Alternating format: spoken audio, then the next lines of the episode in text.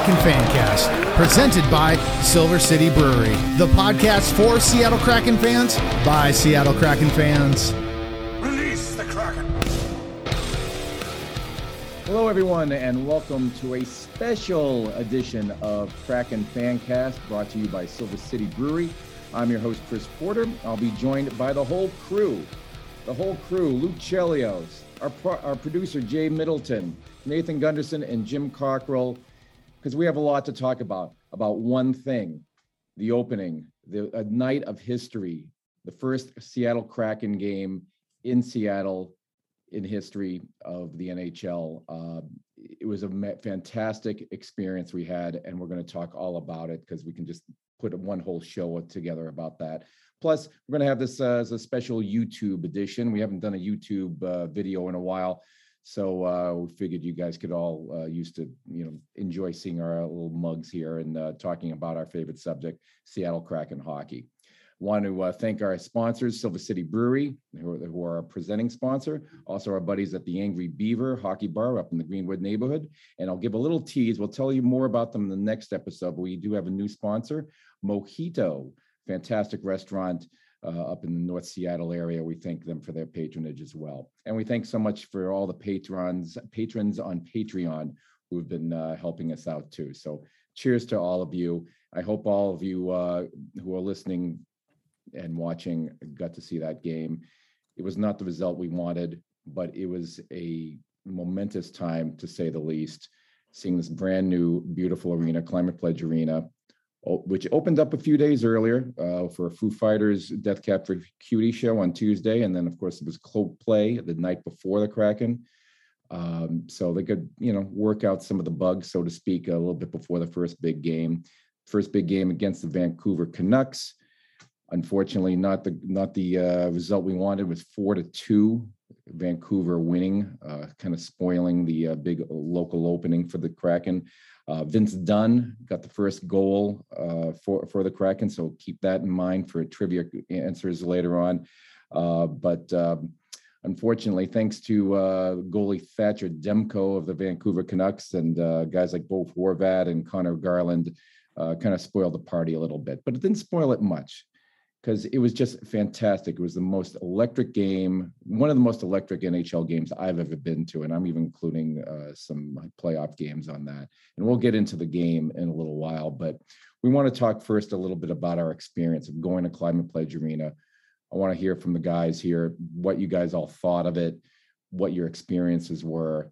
Uh, just you know, let's let's riff and talk all about it because uh, we've been talking about it uh, all day. We're still buzzing about this uh, what we saw Saturday night. So Loot, um, you know, Loot, me, Jim, and Jay, we all got to go in the arena. Nathan, we'll get you in there, buddy, sometime soon.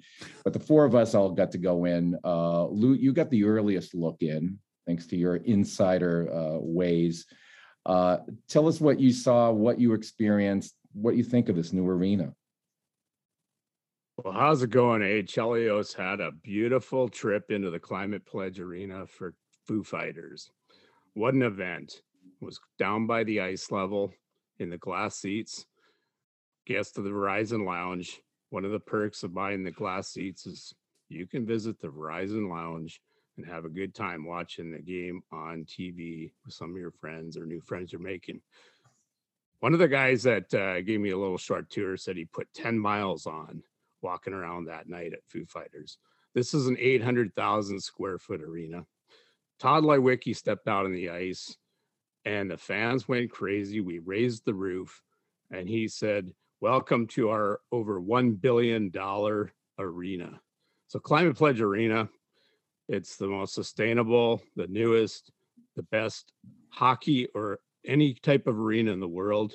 We just opened the doors for Foo Fighters, and that hockey game on Saturday night was just amazing. It was just heart heart pumping, pride to be a Seattle resident moving from Canada and to open up a building with Russell Wilson, Ann Wilson, not related, DK Metcalf, Bobby Wagner. It was incredible. Shawn Kemp had glass seats, and the Seattle fans raised the roof. So, what a great time it was, Chris, just to be there for the Foo Fighters. and then on Saturday night for the Canucks and the Kraken. Now we weren't expecting a big five nothing win. We hoped for a few bounces. We had the game in our hands, 10 minutes to go, and we're going to get those goals to make it four to one instead of three to two Canucks to go into that empty net scenario. So love the building, just a fantastic time to be there. And uh, today was surreal to wake up and say, we opened up the Climate Pledge Arena. So great chance, fans, to share a little bit of the excitement. And then uh, we'll pass it on to Jim. Yeah, Jim, you were there for Saturday night, of course, for the first game. Uh, uh you and I were together, and uh, we also saw Jay there too for for a bit. Buddy, I mean, we were just beaming. Like you're still beaming. I'm still seeing the glow out of you, bro. Uh, well, so obviously, being a resident of King and Pierce County, growing up not far from that roof when I was a kid, and going to it uh, with my dad for the totems there's an attachment there, obviously, but it it's gone through a couple different morphs over the years to where it's not even the same building. But um, I'd seen all the pictures leading up. I'd been following the construction process, um, and then you know we've had these little anniversaries all along the way, and all these uh, these moments. And like I've said before, Chris, you and I've been involved in so many of them. Man, we every time we do, we pat each other on the back, and it's like we can't believe it. Um, and we did that yesterday. But the, the night leading up I was like, I didn't sleep well. I got to bed late. I woke up super early, like 4:30. I couldn't go back to bed. I was just rolling around the house doing stupid uh, things over and over. It was like going back in the days of the like 80s and 70s, like when you'd be going to a concert or something, and you'd check your wallet six times for your concert ticket or whatever, just to make sure you have everything, so you don't have to turn around on I five. Um, well, now, especially now that we have to worry about a vaccine card, now you're worrying about that that for six times as well on top of the ticket. Even though I knew I had my phone a hundred times over, everything's on that phone these days with that stuff. So it drives me up the wall at, at, to an extent. But you know, we got there plenty early. I had some traffic issues uh, going 599. They had the bridge up, so I was kind of stressing over that with the people I was carpooling with. Uh, but I did get a, a, cheap parking spot that was well in advance reserved, like at 24 hours, which is kind of cool. There's there's options out there for guys like me that got to drive a ways. Um, and then we met early. We met at the uh, the beer hall. It's been getting heavily promoted by Everett Fitzhugh and other, you know, Seattle team, you know, Kraken team people. Um, and we met there, and that place was just a packed house. Queen Anne Beer Hall. Yeah, no, yeah, yeah, yeah. All the bars when we were walking by were jamming with. Oh, it, it was, and that's that's one thing I just I missed. I mean, it reminded me of when we'd go to other cities to games. I mean, going back to the 70s, even in 80s at the old PNE for the um, Vancouver Canucks when it was on the fairgrounds there. Same type of vibe. But this was just crazy because from the minute you got out of the car in the parking garage, there was jerseys everywhere. And I was like, wow, man, this is it. This is reality. This is we have an NHL team here now. And all the talk is is right in front of our face.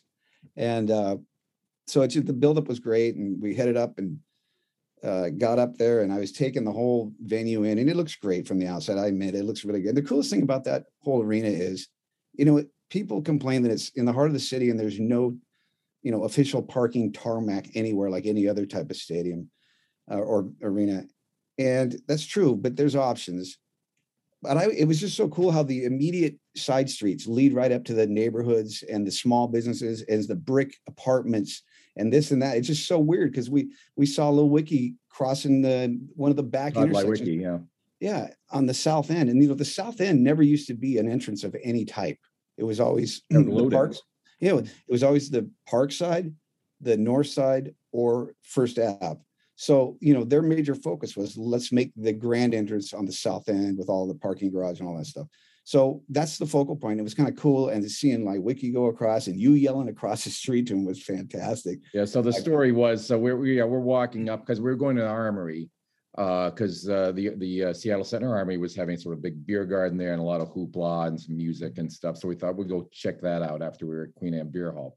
So yeah, we're walking up. Uh, I forget what that street is, Republican, whatever the side street is where we're talking and we see Todd Leiweke walking by, and when he's stopping, actually, he was uh, I think it was Ross Fletcher. I think it was in the car. He's just stopping and chatting with these people in the in the in the in the car. And then as that car started to move over, I was like, Todd Leiweke, thank you for all you do. And he looked at me and waved, and I'm like, "What are you doing there, bro? You you you parking the cars too? What, what you doing everything, man? My God!" And he laughed. He's like, "Oh yeah, yeah, yeah, whatever." And then he was walking over to the church. I don't know, he was doing Yeah. professional. What was that going on? And then what? Like 20, 30 minutes later, he's uh, talking to seventeen thousand people. I was like, "Wow, what a day he's had." yeah, I mean, it was like proof of community, right? Seeing him out there in it, mixing it up. One second he's just he's almost like talking to some stranger in a car, and the next he's standing on that ice having a beautiful introduction to 32,000 season ticket depositors. It was crazy. So anyway, um, go to the armory, have a little casual thing.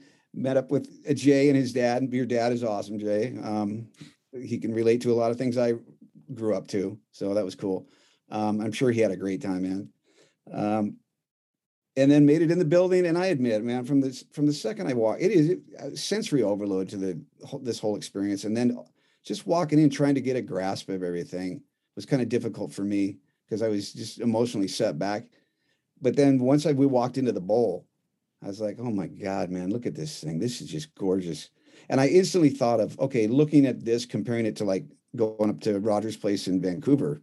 And even though Rogers Place was built in, I think, 94, 95, Right, Um, right. I mean, I, I I threw on the handicap of the age of that building, but just the feel of the inside versus that building, it just was super cool, just high tech and um other than that, I did struggle a little bit with the concourse design, but that's just me. I, I'm kind of a critic of that crap when I walk around the country and go to other buildings.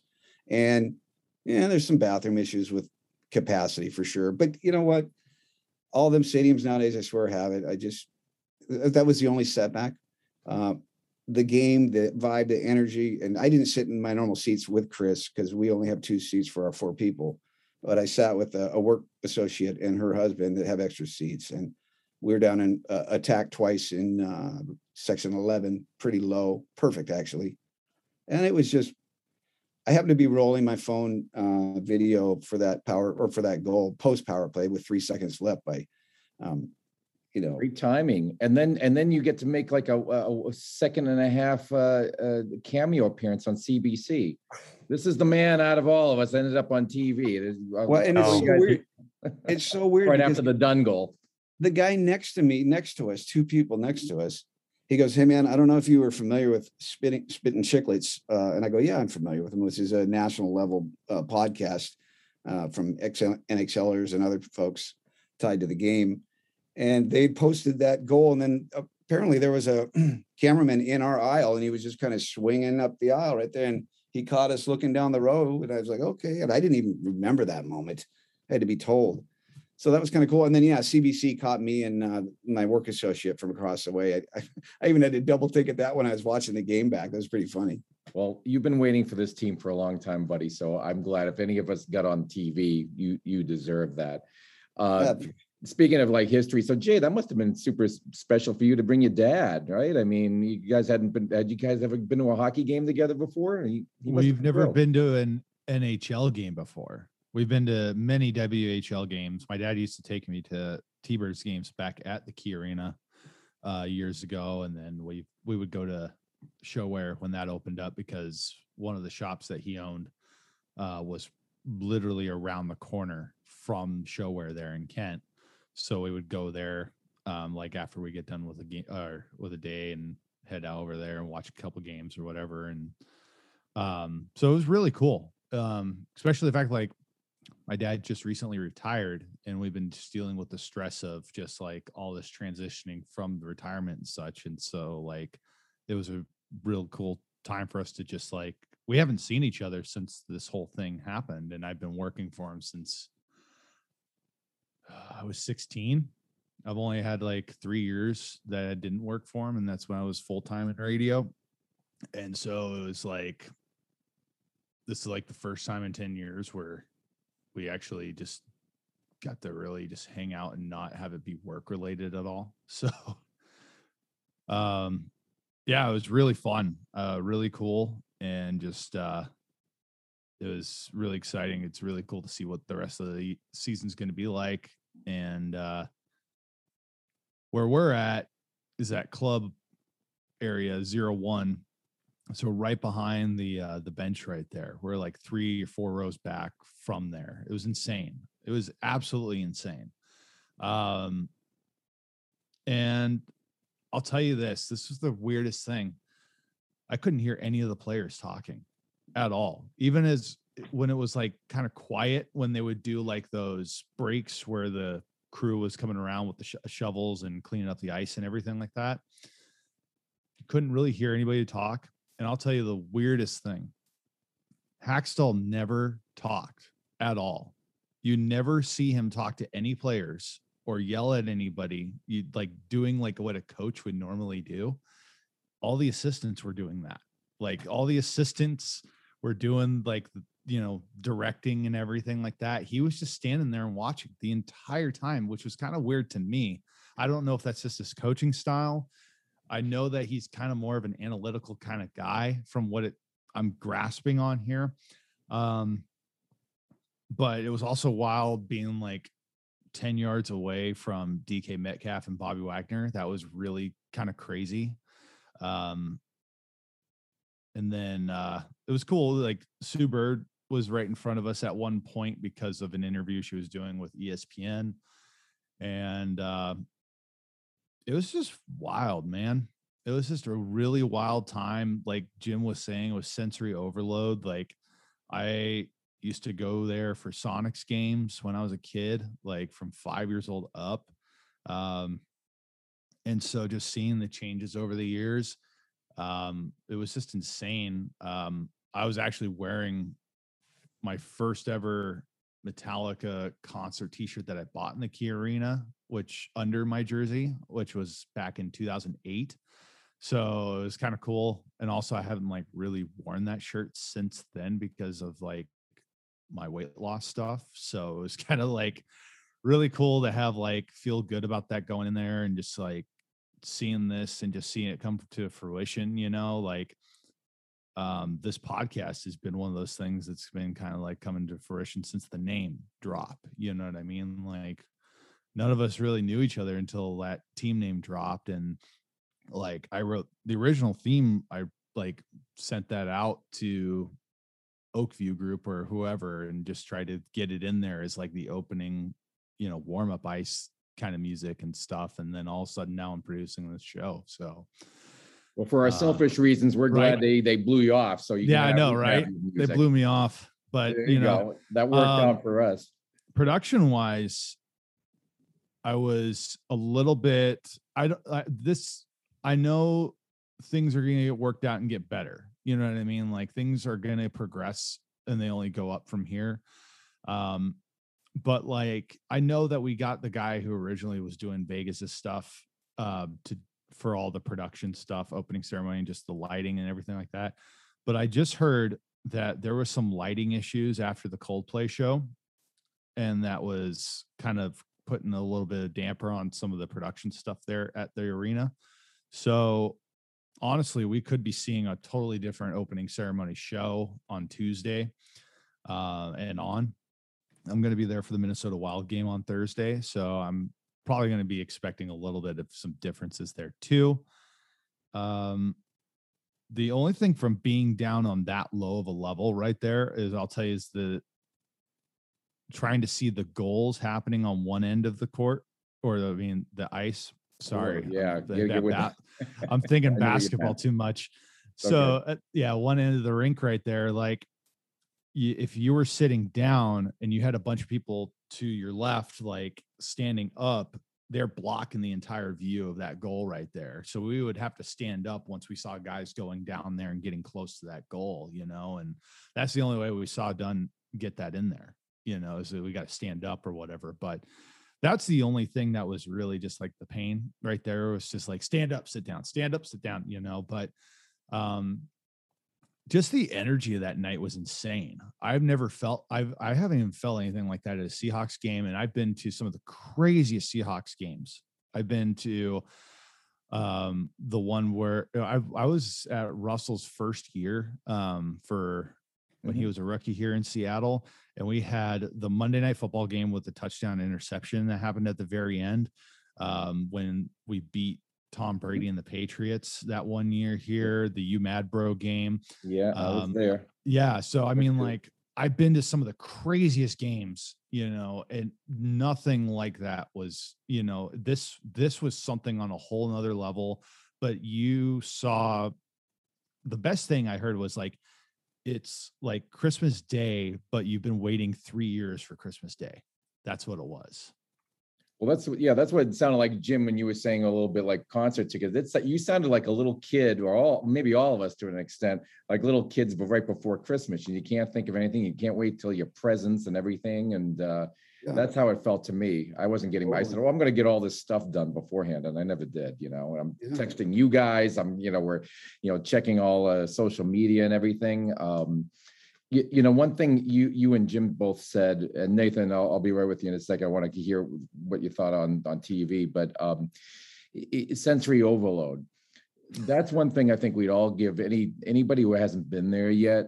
The big tip is get in there early. I mean, I always say get in early to, the, you know catch pregame skate is always interesting to see and everything. But besides that, get in there early and walk around. It's not your typical cookie cutter arena nothing wrong with that. There's positives of that, you know, and Key Arena was, you know, easier to get around. This this is quite a bit bigger, as Luke mentioned, you know, this is quite a bit bigger than Key Arena. The square footage, how high it is and everything.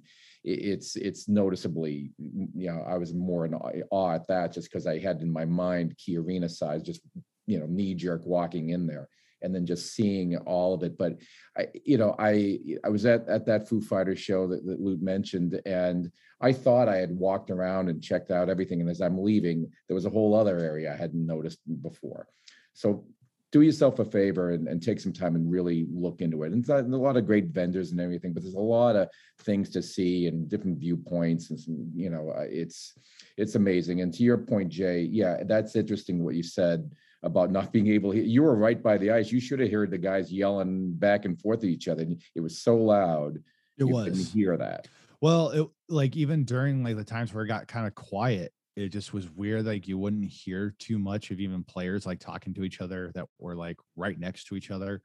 Um, but I'm right next to where the tunnel is when they're coming out. So like intermissions co- or end of the period comes out, everybody's banging right on that tunnel, you know, and it's it's loud. Um, but the coolest thing about the state or the arena that I notice is like you every time you look at something like it could be an hour later or two hours later, you find something new. You know, it's there's something new. Like one of the things that like I texted you guys a picture of today was there's an eye that's projected on one of the arm like or the legs of the roof that you see through the window right there and it's just creepy, but it was really badass at the same time. It was just like looking at you the entire time during the game. And then I didn't notice this until like maybe the third period when Danny Bonaduce came up onto the stage there.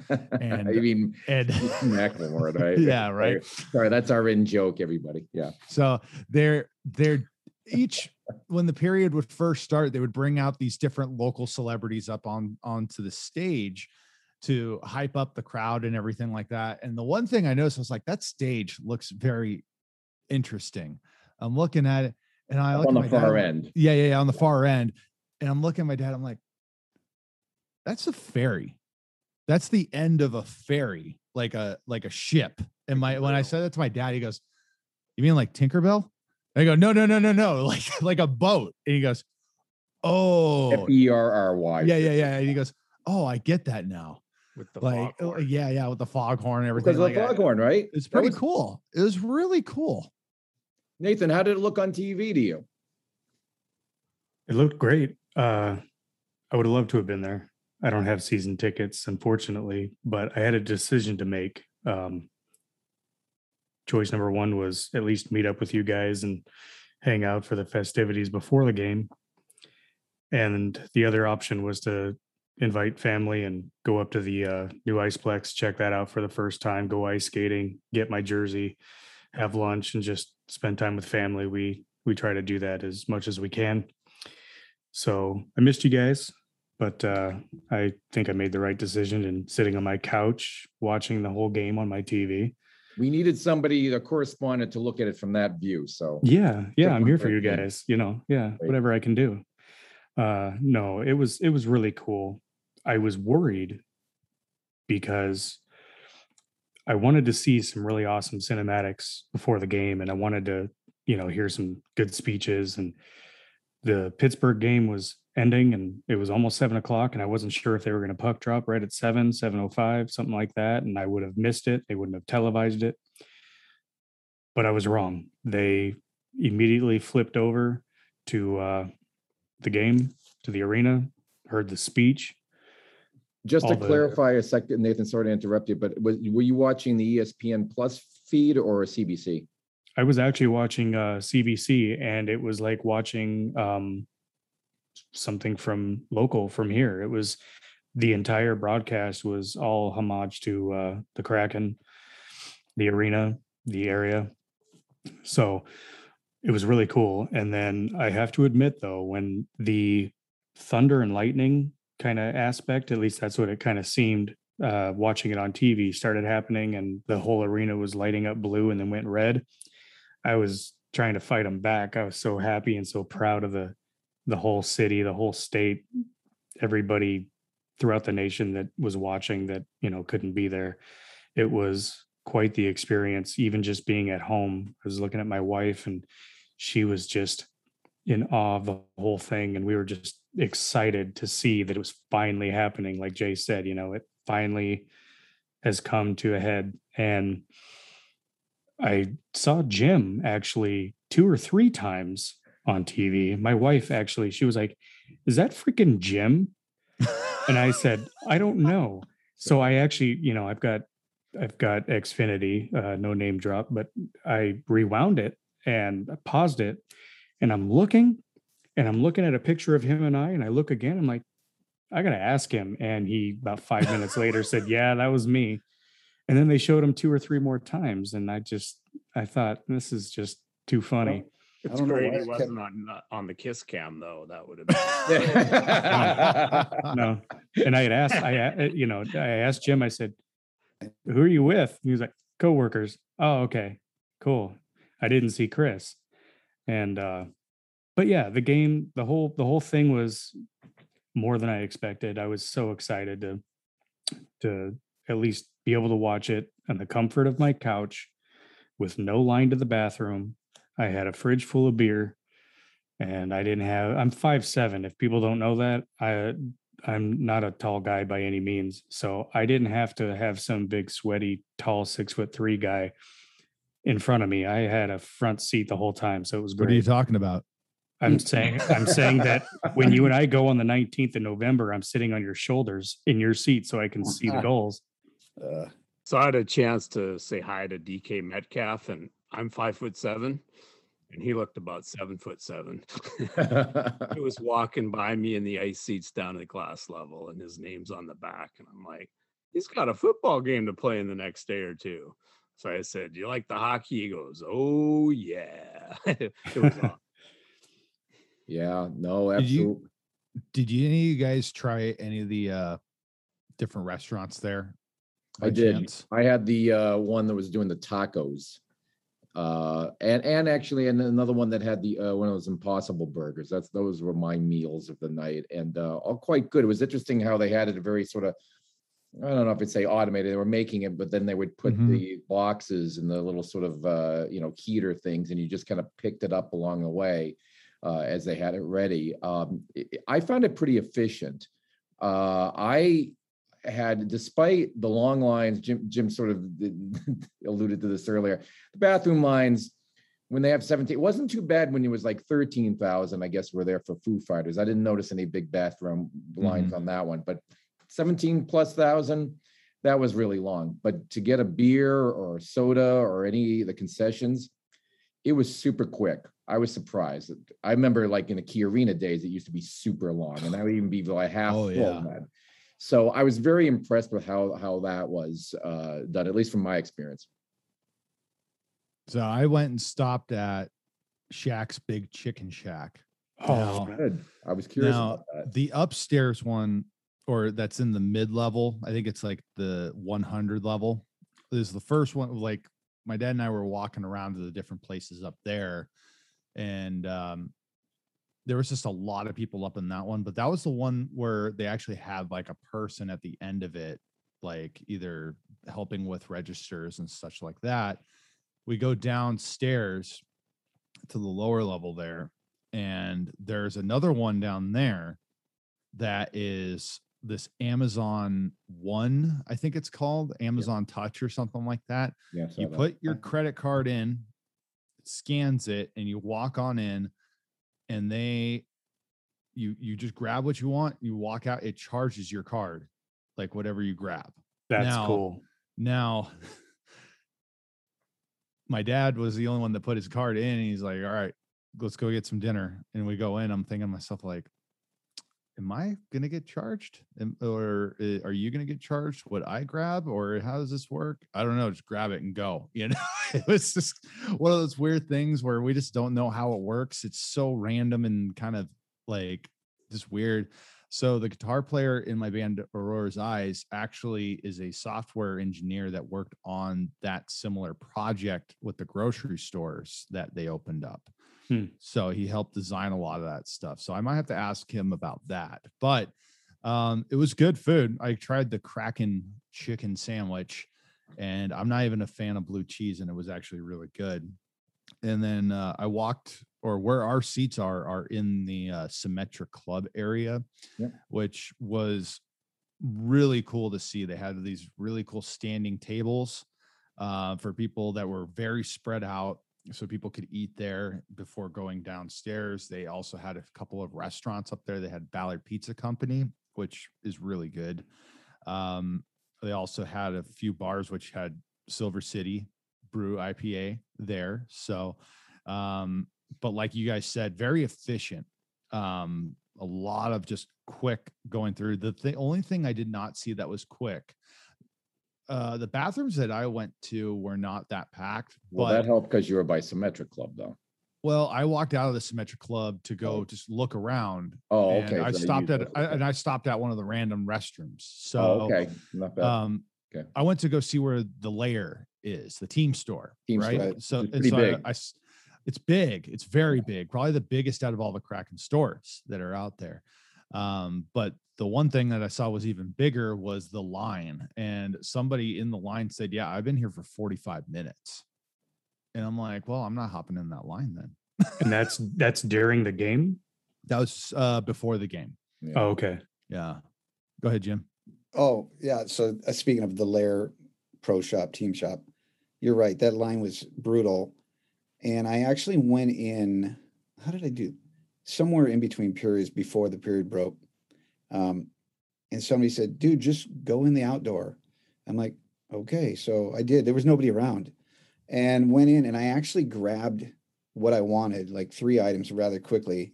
And I got right in the line, but the line was long and I thought this line is not going to move in time for the start of the third or whatever. Mhm. And um, I I put everything back, but yeah, that line was pretty tough all night. And there's one point where that line was doing its thing through the zigzag ropes, and then the bathroom line was jettying past it. And I'm like, whoa, this is this is pretty good. So, but as far as I want to talk about the efficiency that you're talking about, um, there's so much eye candy going on, little little quadrants. It it does it doesn't the the uh, concourse doesn't have a big open flow. There's like spot spot spot uh, support beam, you know, but there is a lot of these little things, and it is fairly efficient. What I liked was this uh, this whole um, beverage these beverage uh, stations that are on the wall because they are they are flush with the wall. They don't stick out, and they have every beverage you need. So you go in and you buy a co- uh, plastic cup in one of these little kiosk thingies, and I think it was eleven bucks. And I said, so I could just reuse this for. He says, yeah, unlimited refills. I said, cool.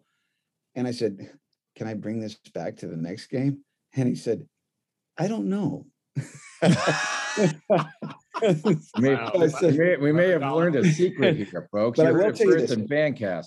I I will tell you this though. Um, everybody's still learning their systems that work there, obviously. So things are going to get even mm, faster as far as efficiency, I would believe.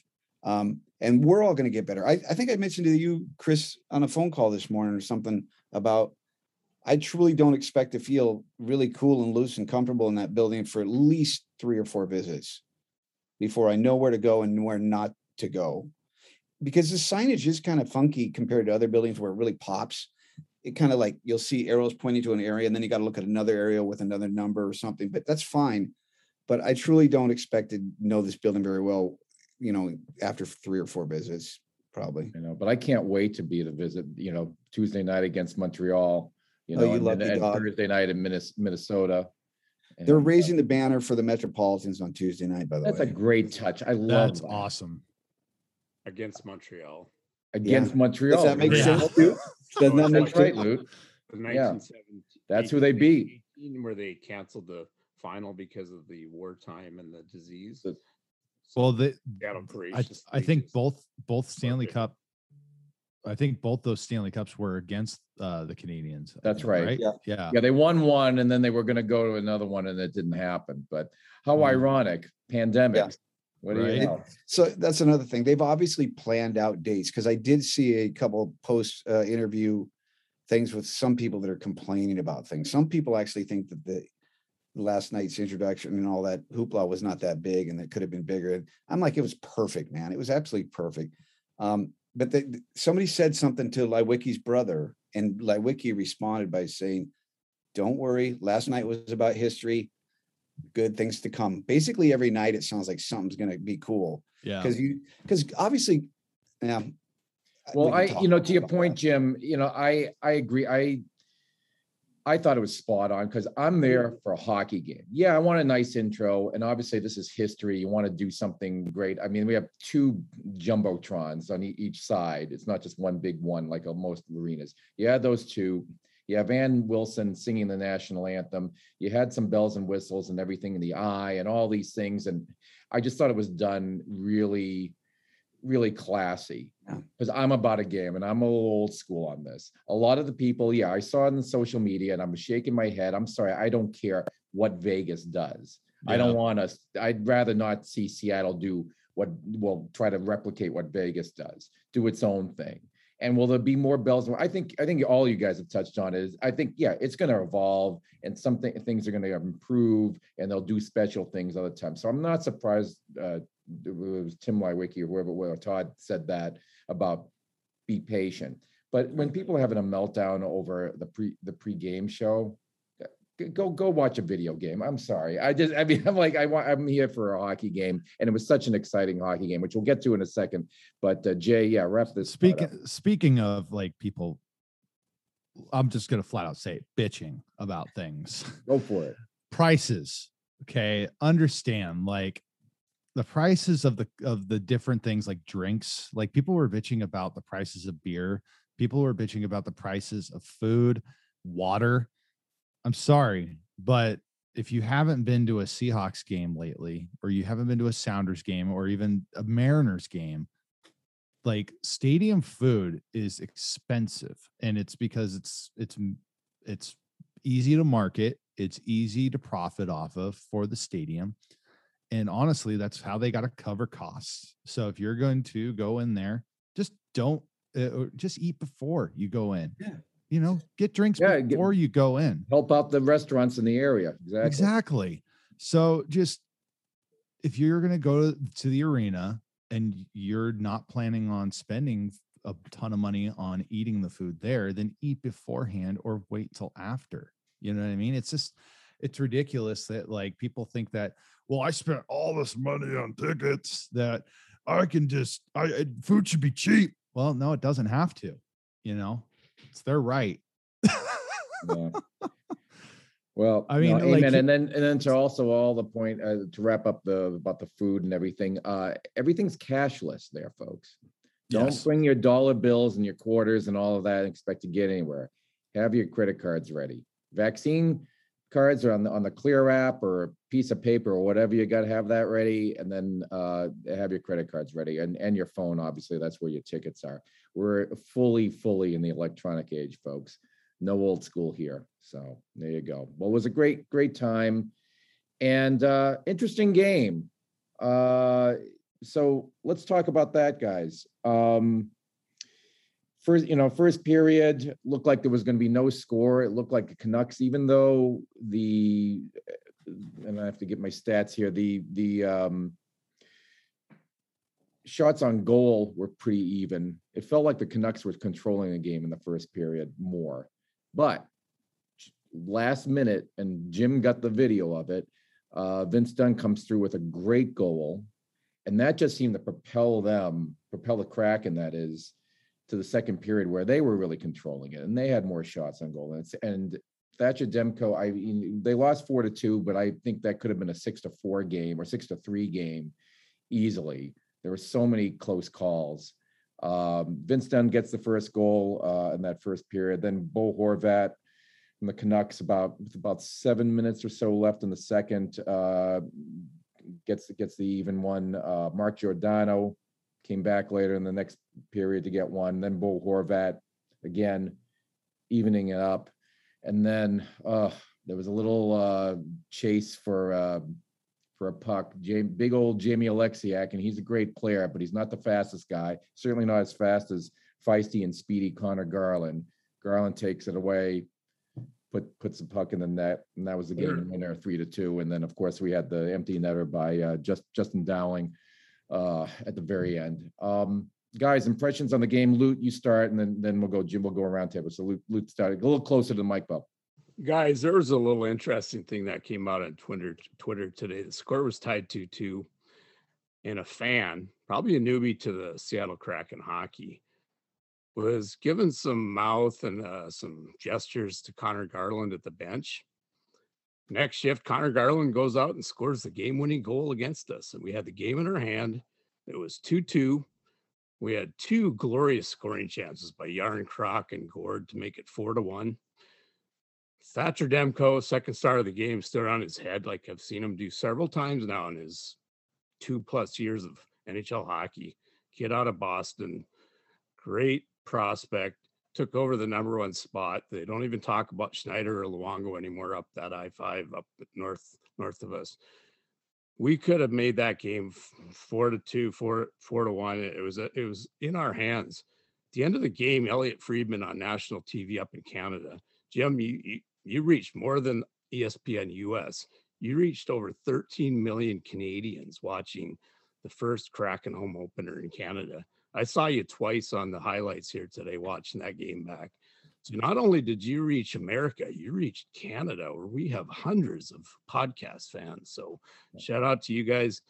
JF Trepanier out there in the East Coast who's staying up late cheering us on.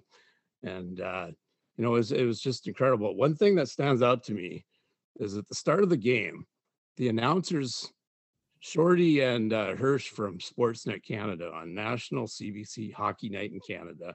You all know it's legendary. The city, the country shuts down on Saturday nights for hockey. Prime Minister watches it. All the tax collectors watch it. All the beer vendors are busy selling beer all night long. And they talked about the opening warm-ups was a Seattle Kraken sellout. I don't think they had ever seen that two hours before a game or an hour and a half before a game. But that stood out Seattle Kraken history that the fans showed up early. And there's another point that you guys pointed out about going to the game and finding your entry, finding your level, finding your elevator, finding which section you can go to where there are barriers.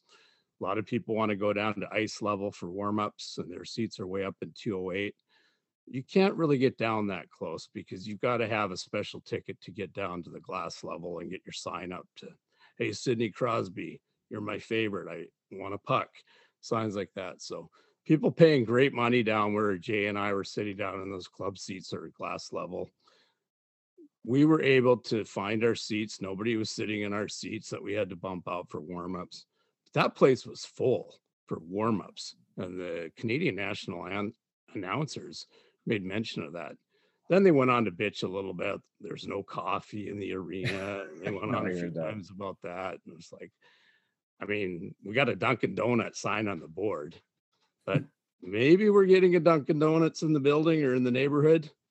But they're a good supporter of the NHL. So definitely there was Starbucks coffee all over the arena. So those announcers went for a little 300 foot walk, didn't find any Starbucks, turned around and went, There's no Tim Hortons. Let's go back.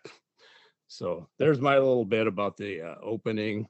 And uh, Yeah. there's time a little bit later. I've got a great T-Bird story. Met a met an old player that used to play in the Key Arena. So we'll get back to that Right, later. right on. All right. No, I appreciate that input. It's true. I heard Elliotte, but you know, uh, yeah, I heard the, the little bitching about the coffee. I'm like, dude, just walk a little further because I saw it at least once or twice as I'm walking around, and we're in Seattle for Pete's sake. But It was um, Corey Hirsch, the uh, online guy. That was yeah, but the um, but you just mentioned Elliotte Friedman. I mean, Elliotte said, you know, because I watched it all uh today, probably one one and a half times. I haven't seen all the way through the second time, but uh I was watching highlights and uh but the post game and Elliotte Friedman was like, you know, Demko s- stood on his head. I mean, he's or he said he's like he's uh Oh, no, shit, he used I'm he used talking the, he's a yeah, he said something like uh he's um you know, what make sure that he's not around the police because he just stole that game. Mhm. Jim, he kind of did, and I mean, among other some lapses. I mean, what happened here?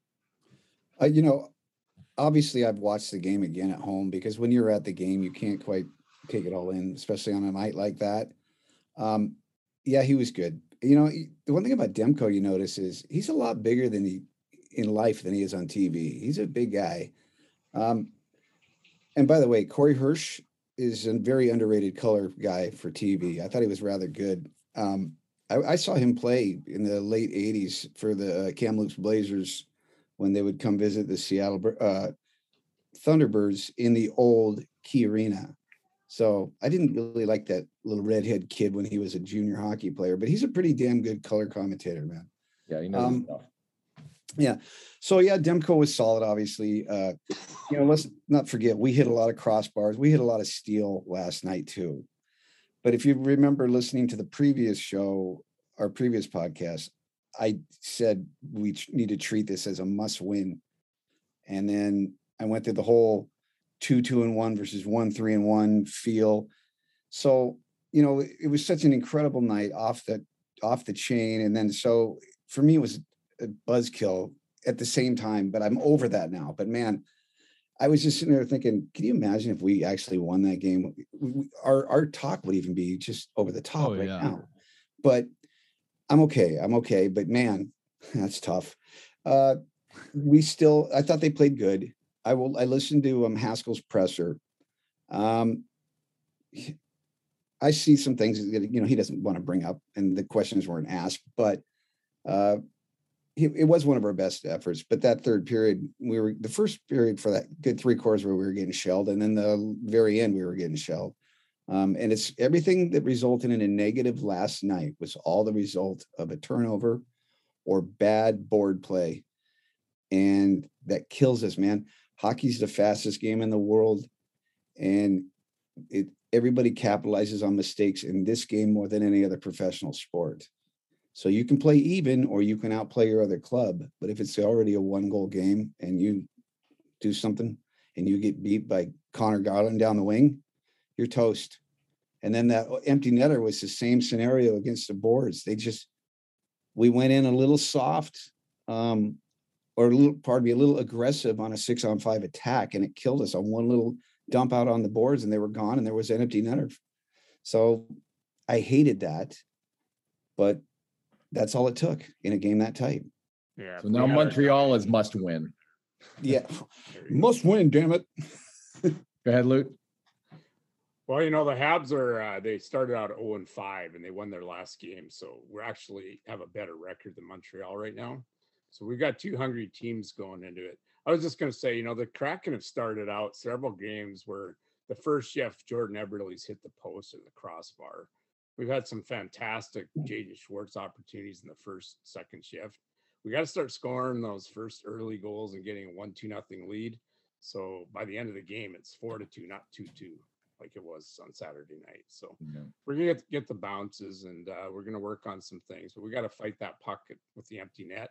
We got to get that board solid. We have to have two guys, one in the corner, one halfway up the wall, and the defenseman to fight for those loose pucks because that's where the defenseman fired up the boards to get it down the ice or up to a guy for a breakaway. So Hakstol's going to tighten some things up, but hey, You know, we didn't expect us to go five and zero like Vegas. Uh, they started out a little bit slow and they got better Yeah. each week with good coaching. So Indeed. Nathan, what are your thoughts?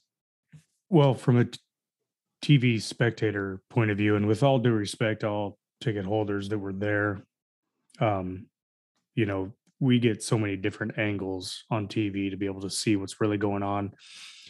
There were three or four possible goals. I'm going to go out on a limb and say two of them should have been, two of them could have been fans just fanning on the puck.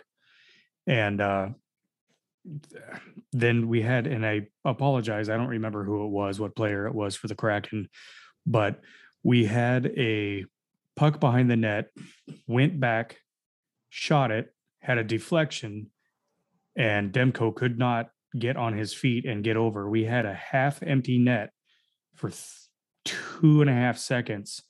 And both my wife and I, we had our hands up like, oh, and I mean, we both saw the goal there and he just missed the net. He just missed it. And we were so pissed. But you know, you you can't get you can't get too mad at it. I mean, they're they're out there, they're trying, they're battling, but it's just those little things, those little pieces that can change that scoreboard and change the conversation we're having right now uh, and future conversations. I've said it before and I'll say it hopefully only this time. Our net presence has got to tighten up. We have got to be ready for deflections. I watched Vancouver stand in front of the net, waiting like drooling dogs, waiting for a bone, knowing that somebody was going to hit it. It was probably going to get deflected, and who's going to be there to try to tap it in? Because that is how a lot of goals are scored. And we're just not there. We're just not there yet. We'll get there. When? Hopefully soon. But as a spectator watching it on TV, you notice things that you wouldn't see sitting in your seat, talking to the guy next to you, or, you know, trying to be able to see. I can see everything. And there were some frustrating points that I'm just thinking to myself, you know, we didn't pick up a bunch of guys from WHL, AHL. We picked up hockey players that have been in the league and they know better. And I know that they will get there. But as a TV spectator, I just, I was not impressed with a lot of things that happened in that game. But I love them. I forgive them. And I'm behind them 100%. There you go. It's just the first, a lot of hockey left. We got to always remember that, and it takes takes a while to gel. And um, yeah, I mean, you know, Jim, you said it was probably one of the best performances, and and I concur. And the, the puck, you know, we've seen all you know thousands of hockey games, and the puck just sometimes doesn't bounce the right way, and it could have in this one and didn't. But um, if they tighten it up, you sometimes you can make your own luck, right? You know who finally needs to score and things will change is Eberle. Yeah, The guy has had a he's just snake bit, man. He's had a ton of chances, but he, those are the ones that are bouncing in front of him. Yeah. Those Four are the ones shots on goal that la- the last the other night. I mean, His effort's more- huge, but his puck luck is just backwards right now. And you know, maybe he needs just one goal and that's good. But and people like Geeky, Geeky is dry. He's had that first game, but he has been dry. So, you know, the guy, the top two lines got to keep doing their thing. And by the way, I, you know, I'm keeping an eye on these two lines and I'm keeping an eye on those center spots. And if things don't start clicking after he changed up those lines, I want McCann back on that number one running that center line. That's just me. That was good shit. Sorry, can I say that? yeah, Yeah. yeah, you Of can. course you can. it's a little risky to take your top line that's clicking and then throw. Yeah, I just, I'm still blown away by that. Yanni Gourde because he's back. We should have probably worked Yanni Gourde in from the second or third line and I uh, agree. that top line. But I was looking at the stats today and we got a couple donuts. We got Jaden Schwartz and Eberle with donuts, Yep. zero goals. Mhm. six games in. So these are the big money players. They're making five, six million a, a year. And uh, we got Brandon Tanev at half the salary with three goals, and he had like six or eight hits last Saturday night against Vancouver. I mean, that guy's earning the money. He's selling the jerseys. He's earning the money. He's getting the interviews. So He is selling those jerseys. Whew. Yeah, Schwartz and Eberle have to bring it. There you. I say Yeah. with McCann. That's been missing. Well, maybe they can bounce back against Montreal. Like, you- said, Lou, they've been struggling. Granted, they, they won their last game, but uh, they've, they haven't been, uh, and they've got to travel a ways to, to get here. So uh, hopefully that uh, plays into the Seattle Kraken's hands. Any final thoughts, guys, when we wrap up? Lou, So you had, you had a, okay, Jay, and then Lou, you had some story to tell, but Jay, go ahead. So one of the things I, I you notice up front is a lot of player interaction and such. And the biggest thing that I noticed was that by the third period, Yanni was just getting frustrated, just super frustrated. Um, Yeah. I mean, uh, I watched DK Metcalf jump back because his- his stick just went against the glass right there. Just he was just pissed. Um, but let me just say, for the first two periods, I was pretty proud of the team. Um, Grubauer did a crazy good job of just just doing his job. You know, I He made a mean? lot of great stops. because I think like the Philadelphia game and the New Jersey game was just kind of like that can just be demeaning. You know what I mean? Just dealing with like uh, going through that push and then probably seeing what people are saying on social media. I had like one of my best friends text me saying that Grubauer was trash, and I said to him, "It's not all on him." You know what I mean? Like you have to play as a team as defense. You can't just let it all be on your goalie on every single shot, you know? So just the time time has to take place for these guys to get clicking together, to work together. But you know, one of the big things that I see is like, you know, I agree McCann should probably be in that first line. They shouldn't have fucked with it in the first place. Um, two, you see how defensive heavy that they picked out this team to be, you know, just from the first seven games that or are we at seven games now or six games? One, four, One, four, and one. From one, yeah. So we're at Okay, six. So Six. seventh, seventh one coming up. So, you know, you don't really have a lot of aggression like we saw in the first two games up in the opposing net. You know, that we saw a lot of just, you know, puck dominance in the beginning of the game, you know, that we saw in those first two games. But in this game, I felt like it was very even in the first period, the second period, um, still at the same. And then in the third period, we just couldn't get it together. We, I think there was a little too much confidence or maybe a little bit of cockiness going into it being 2 1 ahead of that time. And then all of a sudden, just it just started going, you know, and that empty netter. I don't think, in, in my personal opinion, because I don't know the game as much as you guys do or as long as you guys do, but what was it? Was it four minutes left or three minutes left in the game and they they pulled No, it was, Oh, no, it was under two. No, it was at the right time. Okay. Yeah, For yeah, some that was reason, fine. for some reason it just felt like it just wasn't the right time for me. I don't know why. It just seemed like we're only No, down it was, by it was, one. it was standard. There you go. Just, just, yeah, your time, timing was a lot. No, they, they did that at the right time and, you know, the little lapse and it, and it happens. It happens. some reason I thought I saw the clock say four minutes. I'm like, why are they doing this? That's because you know, were stressing for the last four minutes from that goal prior to that. exactly. Probably, Yeah, that's when that started. That's probably. true. You're down by two goals. You're seeing Patrick Roy started it with a five or six minute empty net goal. You're down two or three to start just trying to get that next one and maybe draw penalties. So Yeah. Well, I was, not a goal. It's usually under two minutes, maybe one minute, depending on the flow of play and timeouts.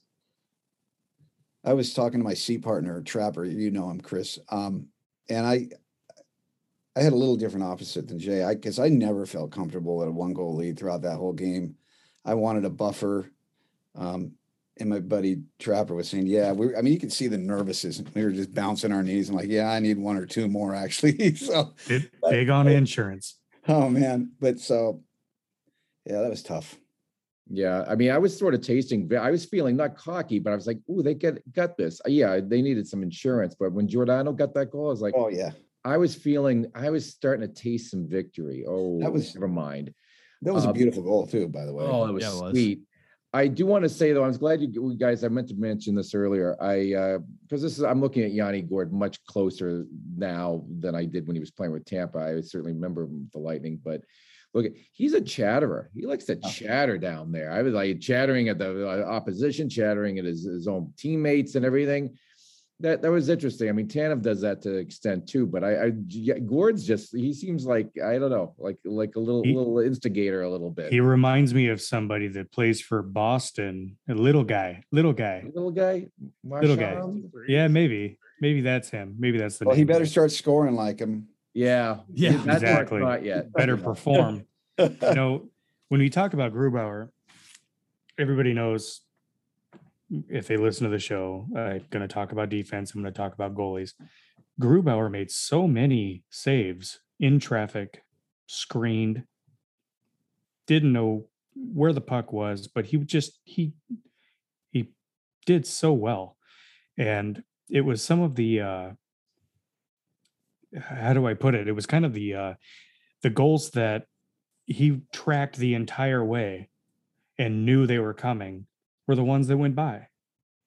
Well, Yeah. Conor Garland gave him a little fake out. That was a great goal, Garland. That that that it was hard to Five hole, watch. through the five hole from yeah, through the five hole. That's right. Yeah. long shot, easily stoppable. Yeah, Uh, he's going to get better. He's making big money. He's got a big ego because he's up for the Vezina last year. But that, but that goal, I'd argue though, that one I thought was a little tough because you have to, as a goalie, you have to get yourself set. And he's, he's going there. And then normally if it was, if it was just a free throwing thing, I'd be like, he has to stop that. But Garland, Well, had yeah. that little jitter. And He was in the can screw up a butterfly. Goalie's timing, like he was in the butterfly and then he So, yeah. dropped, but he when he gave that fake, he didn't drop quick enough. right? I Yeah, guarantee you, interesting. I guarantee you that the goaltender coach, I can't remember his name. Andrew Allen. Yes, is working with Grubauer a lot on low ice shots because those are the ones he's been giving up, and that's not his MO. So I can guarantee you that's what they're working on a lot.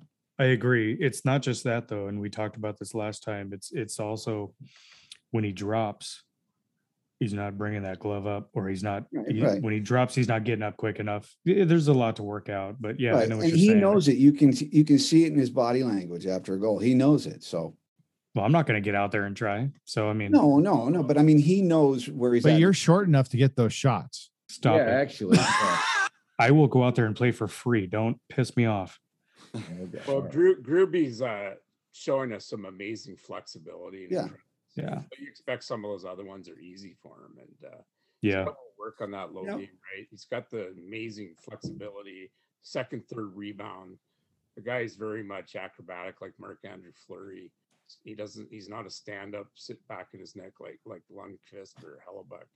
This guy is like all over the net with flexibility and uh, kind of Dominik Hasek, almost unconventional style. So Yeah. um, maybe he's got to work on those long shots. You know, like maybe that's the with nobody in front of him. He's used to everything looking for a deflection and the reflex, and he he didn't get the, that change up went right through his legs. So Yeah, there are some pundits who aren't, I mean, not anti Grubauer necessarily, but they're a little bit uh, critical of him because in Colorado, he, he had a lot of teammates that made it help him look good.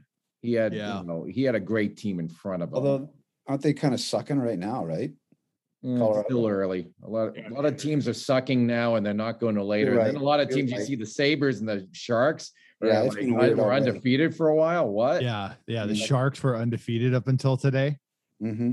Yeah. Yeah, Bruins took care of them, but yeah, but I mean that's it's so early. Like when I'm hearing people like having meltdowns about it, there's a lot of hockey. Yeah. We should sure. wrap. We should wrap things up. Yeah, we guys. gotta wrap it up. You had a Lou, you had a little anecdote you wanted to say. yeah, it's a little local story for uh, Western Hockey League locals, local Seattle fans. I was standing in line in my Kraken jersey with no name on it, and the guy next to me was about six foot five, and I turned to him and I said, "You enjoying being in town for?" Because he's he just told me a second ago he was from out of town. And I said, "You enjoy being in this arena and in Seattle?" And he said, "Well, buddy, I played for the T-Birds in the Key Arena." And I said, "No way." It was Ryan Gibbons, a former T-Bird player, he said he was just in awe. He was almost shaking because this was the key arena where he played for the T-Birds a few years ago. Talked a little bit about the Winterhawks and playing against Nick Petan. And uh, it was it's just a great story that some of these old players are coming back to town and uh, checking out the climate pledge and uh, supporting the Kraken and and uh, there's a, there's junior hockey in town too. If you can't afford the hundred two hundred dollar tickets, you can go see the Silver Tips and the T Birds and the Totems Junior Hockey. So there's lots of hockey in Seattle for everybody. Just keep that in mind. Absolutely, great point. Uh, you know, our our buddy Keith Thompson, who helps us with some sponsorship and prom- promo. Uh, Keith, uh, uh Keith, I'm sorry, Keith Armstrong. I know we're talking. Keith Armstrong. Sorry, Edit. Keith, uh, he, uh, you know, obviously, you know, from a long time, he worked for Everett Silver Tips, and he was uh, giving us that because I've been a little concerned with the Kraken. Is that going to really hurt junior league hockey uh, ticket sales? That so far not so much it was it was you know uh, they they had over 8000 uh, at their opener the other night and so i think this is just going to bring up the fervor and uh, you're right a lot of people aren't going to be able to afford Kraken tickets but you're they've got the taste for hockey and uh, everybody should keep in mind to support the thunderbirds uh, uh, Silver Silver tips. Tips. or wherever you Tri City, Chiefs are Spokane. Americans, you bet. Yep, absolutely, absolutely. Well, guys, this is a great discussion. Uh, I can't wait to go to some more games. I mean, that was just the first one. We've got so Mhm. many uh, coming up, uh, 40, 41 more uh, home games, uh, and, and can't wait to go to many of them. So um, we'll, of course, be talking on and on throughout the whole season. Uh, we'll be back in probably uh, actually less than a couple of weeks uh, for for our next one. Uh, but we'll try to do some YouTube uh, things here we haven't forgotten we'll be actually doing a live uh, probably a semi-live uh, youtube show uh, at the angry beaver in late november. We're going to have some more parties uh, like we had a silver city uh, brewery watch party. We're going to be looking at doing some others in uh, both in seattle and also in the region. So folks keep keep an eye and ear out for that. Also listen to us on spotify on uh, apple podcasts or better yet go to our website krakenfancast.com for all the info, all the different programs and info of things that we're doing. Uh, thanks again to our sponsors, Silver City Brewing, the Angry Beaver, and our new one. I'll tell you more about it next month with Mojito. We've got another additional sponsor, uh, so uh, we're really thankful and grateful for that. Uh, so for Luke Chelios, Jay Middleton, our producer who never gets on camera, we got him on here, rare time of Jay Middleton, uh, Nathan Gunderson, Jim Cockrell. Thanks so much, guys, and uh, we'll we'll keep keep uh, keep you all informed, and uh, I'll talk to you again soon. And as always, go, Go Kraken. Kraken.